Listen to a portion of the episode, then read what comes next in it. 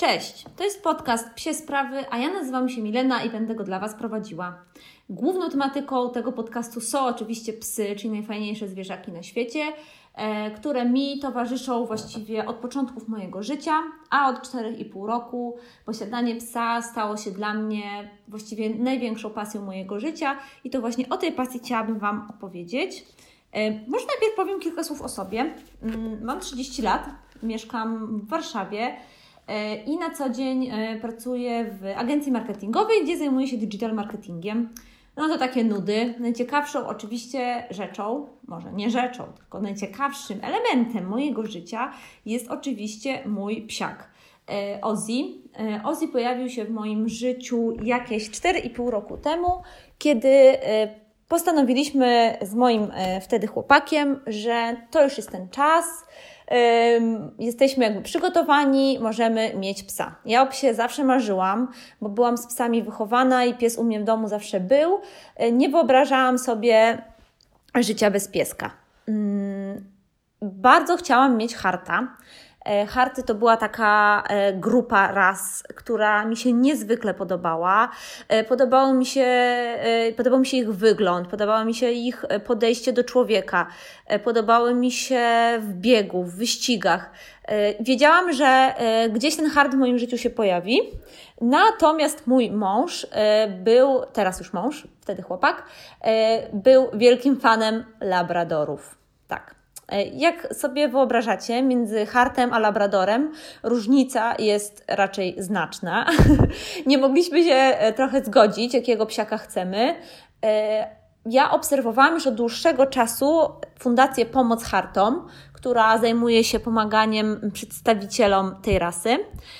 I w pewnym momencie zobaczyłam ogłoszenie, w którym są pokazane do adopcji szczeniaki których mamą była labradorka, a tatą był e, whippet, czyli hard angielski. E, zbiegło się to w czasie, jakimś po prostu totalnym przypadku, razem z naszym wyjazdem do Wrocławia, gdzie mieliśmy spotkać się z naszymi przyjaciółmi. E, I do Wrocławia mieliśmy jechać właśnie przez Piotrków Trybunalski, gdzie znajdowały się te szczeniaki. Jakby totalny zbieg e, okoliczności, przypadek i ja bardzo wierzę w takie rzeczy. I uwierzyłam, że no to jest nasz szczeniak. Zresztą e, miks Harta, Whippeta i Labradora to jest tak niespotykane połączenie, które jakby tak realizuje nasze potrzeby, nasze, nasz archetyp wymarzonego psa, że postanowiliśmy zobaczyć te psy. Mój mąż był bardzo sceptycznie nastawiony, powiedział, że okej, okay, jedziemy go tylko zobaczyć, jak one wyglądają, też był ciekawy, jak wygląda mix Harta i Labradora. E, też ja wcześniej się skontaktowałam z osobą, y, z Izą, u której w domu tymczasowym przebywały te pieski i powiedziałam, że jestem zainteresowana, że tak, znam rasę, że jakby mm, chciałabym je zobaczyć, może adoptować, jeszcze nie wiem. I pamiętam, że ona się ze mną umówiła, powiedziała jasne, dzwońcie, wpadnijcie i tak dalej.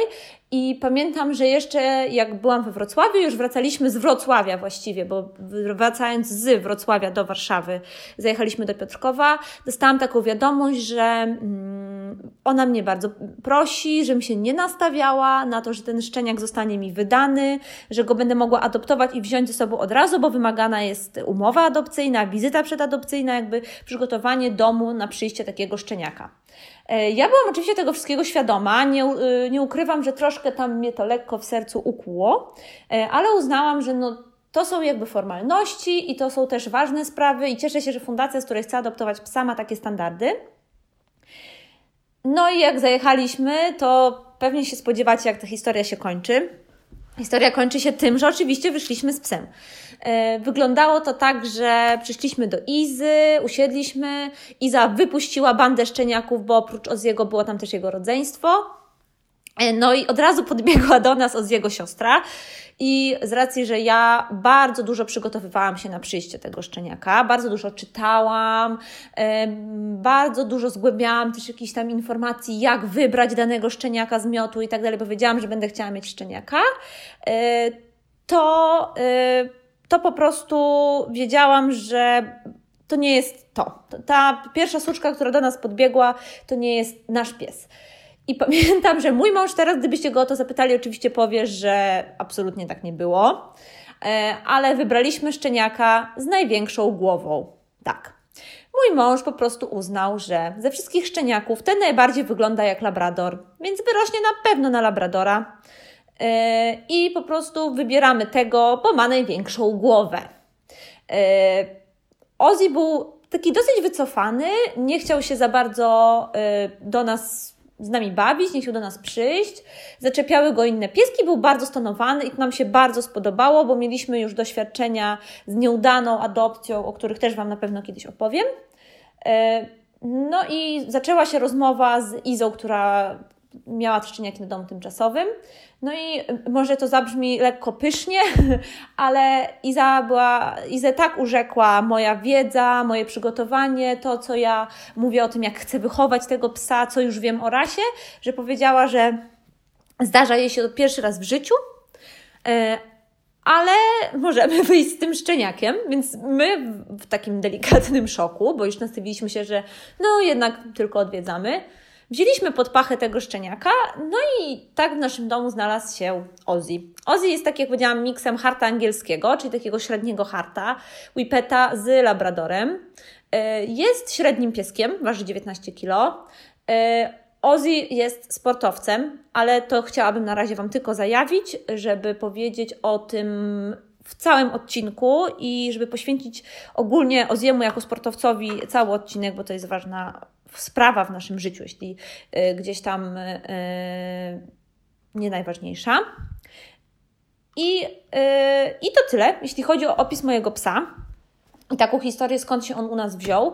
Jakby ja zaraz po jego wzięciu wiedziałam, że mam totalną zajawkę na bycie prawdziwą psiarą, natomiast yy, myślę, że tutaj nasza sytuacja i ten podcast będą o tyle specyficzne, że my jesteśmy aktywnymi sportowcami, uprawiamy bardzo wymagający sport i też do Oziego podchodzę jak do czynnego sportowca, więc na pewno usłyszycie tutaj yy, dużo informacji yy, o tym, jak po prostu z psem spędzać czas aktywnie, ale jednak ta aktywność będzie mocno skupiona wokół tego psa. Więc to nie będzie bieganie z psem gdzieś tam na smyczy, tylko zobaczycie, że to jest prawdziwy sport dla prawdziwych psich twardzieli.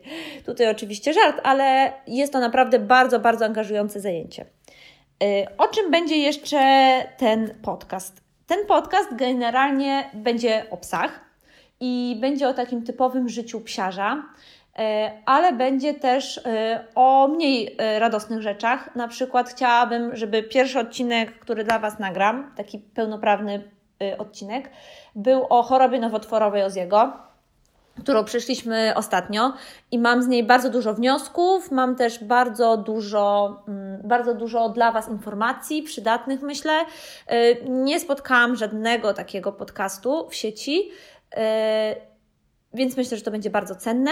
Więc to będzie o psach, o psiarzach, natomiast w bardzo y, ujęciu, myślę, aktywnym, sportowym, y, też takim analitycznym. Y, ja totalnie podchodzę do psa jako do pełnoprawnego sportowca i chciałabym też Wam przekazać taki stosunek do Waszych zwierzaków który oczywiście nie dla każdego zwierzaka ten sport, który akurat Ozzy uprawia, będzie mm, dobry, ale myślę, że też o tym powiemy w następnych odcinkach. Jeśli chodzi o tworzenie podcastów i to dlaczego w ogóle chciałabym to robić, dlaczego wybrałam to medium, to muszę przyznać, że miałam takie trzy główne inspiracje.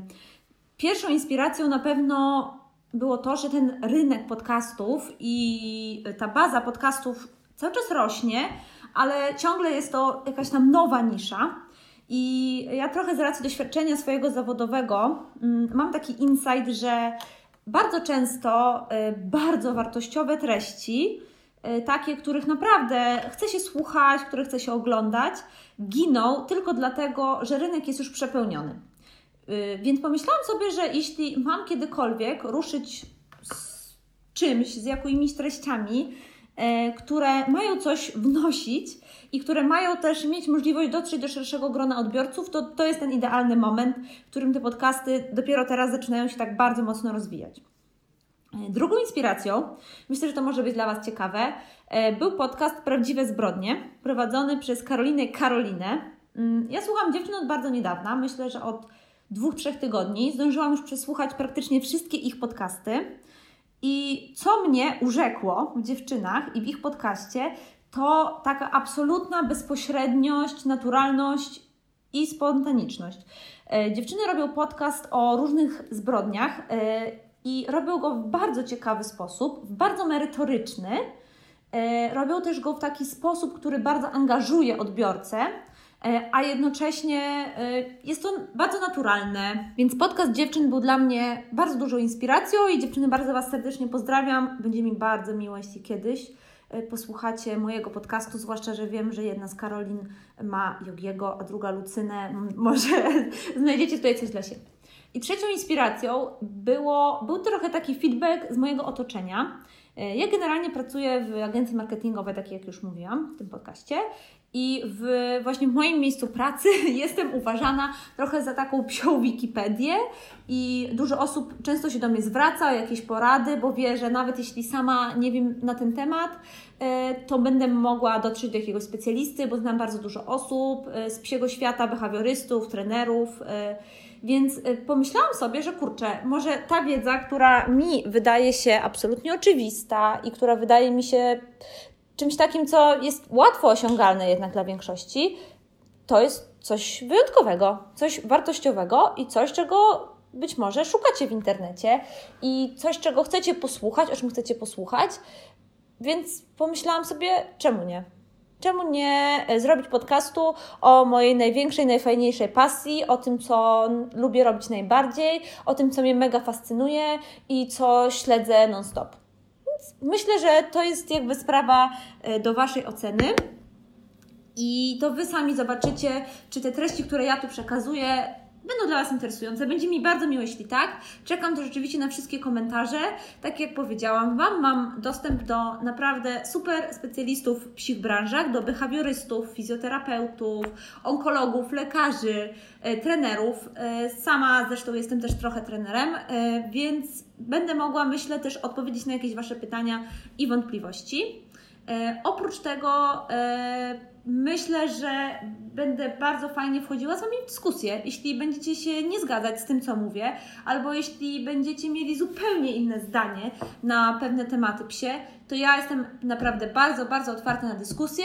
Myślę, że nowe teorie zarówno o psim behawioryzmie, jak i o ten treningu, o fizjoterapii pojawiają się każdego dnia. Ja też nie zawsze do mnie wszystko dociera, więc czekam na e, Wasz feedback. W dzisiejszym podcaście chciałabym Wam też opowiedzieć o jeszcze jednej inicjatywie związanej z psami, której jestem częścią, a mianowicie Łapatargu. Łapatarg są to targi akcesoriów, produktów dla zwierząt, które od trzech lat razem z moją e, koleżanką i wspólniczką Zuzią Bliniani e, tworzymy w Polsce.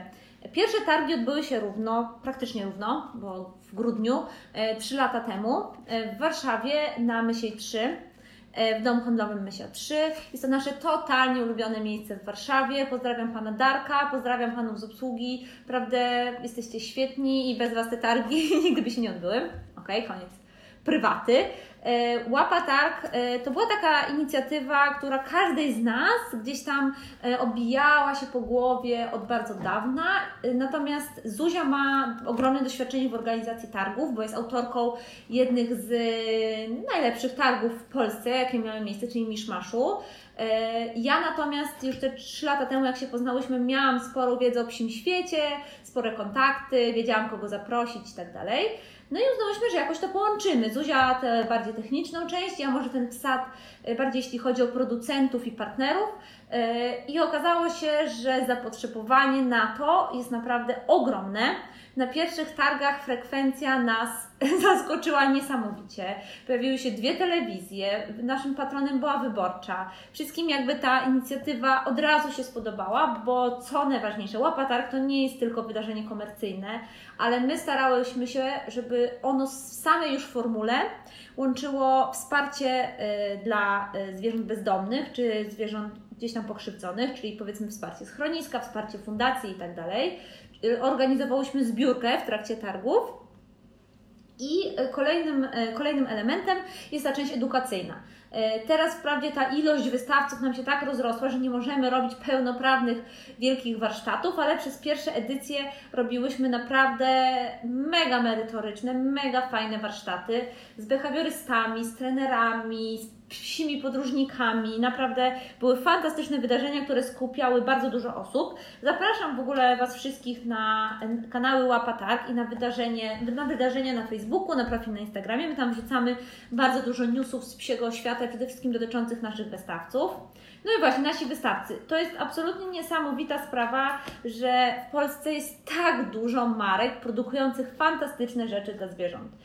To jest yy, naprawdę, to są produkty, które właściwie y, są w stanie zrealizować wszystkie potrzeby zwierzaka, bo mamy legowiska, mamy przysmaki, mamy karmy, mamy zabawki, obroże, smycze, yy, mamy maty węchowe, mamy naprawdę wszystko, co tylko sobie wymyślicie, w Polsce praktycznie jest produkowane, a nawet jeśli nie jest, to są firmy, które zajmują się tym, żeby takie rzeczy sprowadzać z zagranicy E, w rozsądnych cenach, tak żebyśmy mogli wszyscy po prostu z tego korzystać.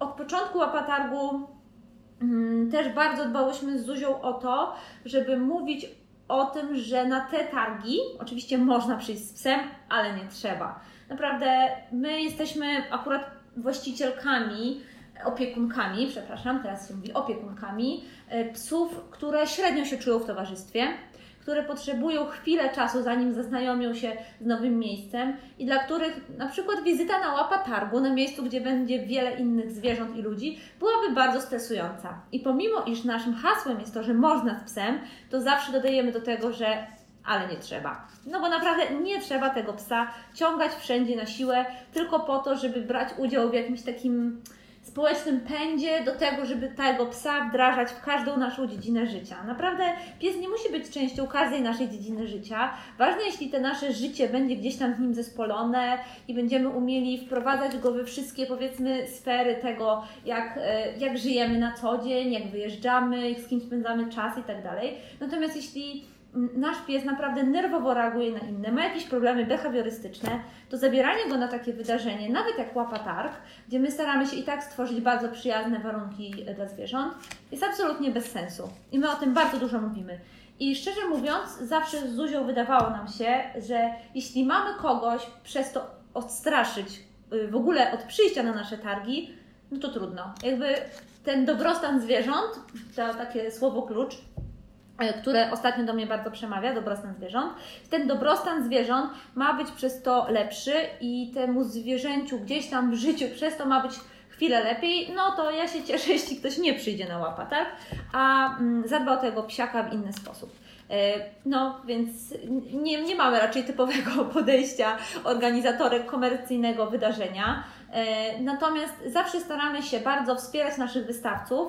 Jakby Łapa Targ jest naszą wspólną marką, moją i Zuzi, mm, ale dla nas najważniejsze jest przede wszystkim wsparcie naszych wystawców i to, żeby oni czuli się zaopiekowani, rozpromowani, e, po to, żeby po prostu jak najlepszy wynik osiągnęli na targach, żeby jak najwięcej sprzedali, żeby poznali jak najwięcej nowych osób, żeby dotarli do jak największego grona potencjalnych nowych odbiorców. I jeśli po każdych targach słyszymy od naszych wystawców, że dziewczyny znowu pobiłyście same siebie, znowu sprzedałem więcej niż na poprzednich, to naprawdę nie ma nic, co bardziej nas motywuje do kolejnych działań. Um, oprócz tego, że jesteśmy w Warszawie, e, targi odbywają się też w Poznaniu. E, Zuzia przez chwilę mieszkała w Poznaniu, dlatego zdecydowałyśmy się akurat na to miasto. I muszę przyznać, że w Poznaniu ta e, klientela psia jest trochę inna, natomiast też jest bardzo fajna. Bardzo lubimy Poznań i dobrze nam się robi tam te targi, więc na pewno tam też bardzo serdecznie chciałabym Was zaprosić. Oprócz tego bardzo, bardzo chciałybyśmy zrobić targi w Krakowie i we Wrocławiu oraz na Pomorzu. I e, może jeśli mówię to publicznie, to jest to jakieś zobowiązanie i będę mogła niedługo zaprosić Was na targi e, w tych miejscach. E, to tyle, jeśli chodzi o łapatarg. Ostatnią rzeczą, którą chciałabym poruszyć w dzisiejszym takim startowym odcinku podcastu, jest plan na najbliższe tygodnie. E, mam nadzieję, że uda mi się nagrywać jeden podcast w tygodniu, tak by mogły one docierać zaraz przed weekendem. E, zobaczymy, czy to się uda. E, na razie zakładam, że podcasty nie będą długie. Będziecie mogli ich słuchać na spacerze, takim typowym spacerze z psem, półgodzinnym, 45-minutowym.